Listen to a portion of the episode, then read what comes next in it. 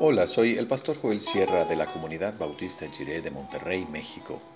Gracias por escuchar esta breve reflexión devocional y que el Señor te bendiga en cada celebración, motivo de oración y anhelo que van de acuerdo a su buena voluntad.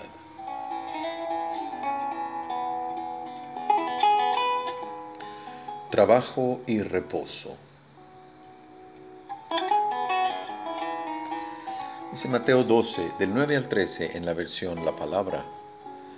Jesús siguió su camino y entró en una sinagoga.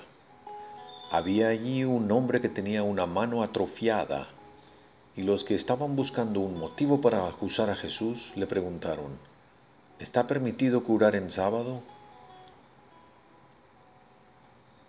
Jesús les contestó, ¿quién de ustedes si tiene una sola oveja y se le cae a un pozo en sábado, ¿no irá a sacarla?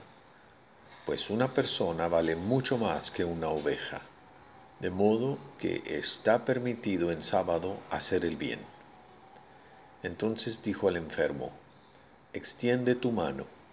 Él la extendió y recuperó el movimiento como la otra.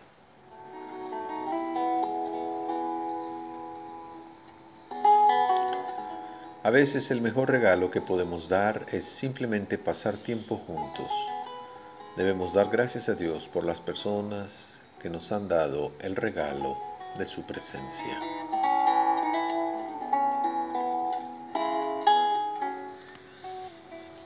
Uno de los efectos del confinamiento es la confusión de los días de la semana.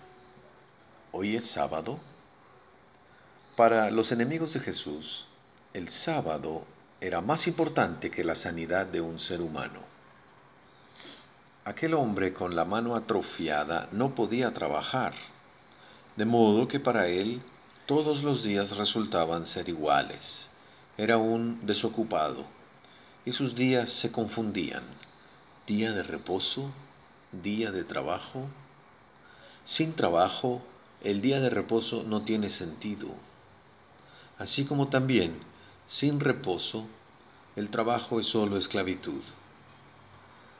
Al sanarle la mano, el Señor Jesús le devolvió la facultad de distinguir entre los días de trabajo y los de reposo. Para quienes trabajamos desde la casa, uno de los retos más importantes es la delimitación de los tiempos. ¿Cómo hacer para respetar los tiempos que corresponden al trabajo y al descanso? El Señor Jesús nos puede dar ese aspecto de la sanidad de la mano atrofiada. Con su sabiduría nos ayuda a darle sentido a nuestro trabajo por medio del reposo contemplativo y devocional, así como también con su consejo y dirección nos ayuda a darle sentido al reposo por medio de jornadas definidas de trabajo productivo que presentamos delante de Dios como ofrendas cotidianas de nuestra labor. Al estar en casa con la familia, en resguardo seguro en medio de esta pandemia, valoremos el poder del abrazo, de la risa, de las expresiones de perdón, misericordia y gracia cuando nuestras expectativas han quedado insatisfechas. Habrá días en que no lograremos hacer todo lo que teníamos anotado en la lista, pero el día de trabajo tiene un límite y agradecemos al Señor cuando amanece un nuevo día, porque podemos continuar lo que quedó pendiente ayer. Sobre todo, demos valor a la bendición de compartir el tiempo. Usemos respuestas amables, desechemos la ira. La amabilidad en estos momentos difíciles es más poderosa y curativa que cualquier otra disciplina. El Señor Jesús nos puede dar ese tipo de sanidad hoy.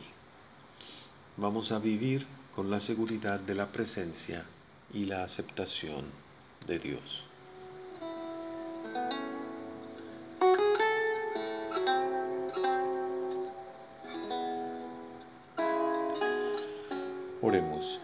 Dios del perdón, gracias por tu gracia y misericordia ante nuestra falta de fe. Ayúdanos a apreciar a las personas como lo haces tú. Abre nuestros ojos para ver tu presencia en los que nos rodean. Danos las palabras que curan y el deseo de relacionarnos con los demás de manera restauradora. Amén.